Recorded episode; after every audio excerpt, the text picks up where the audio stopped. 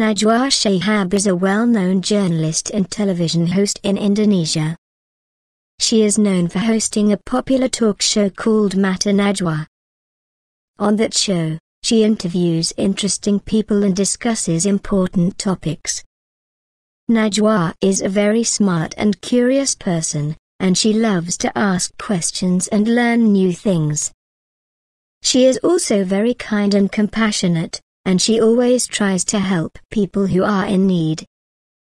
Najwa is a role model for many people in Indonesia, especially young people, because she is hardworking and dedicated to her work.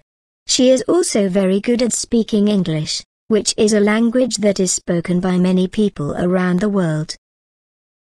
In general, Najwa Shihab is a gifted and inspirational individual who is adored and appreciated by a large number of people in Indonesia.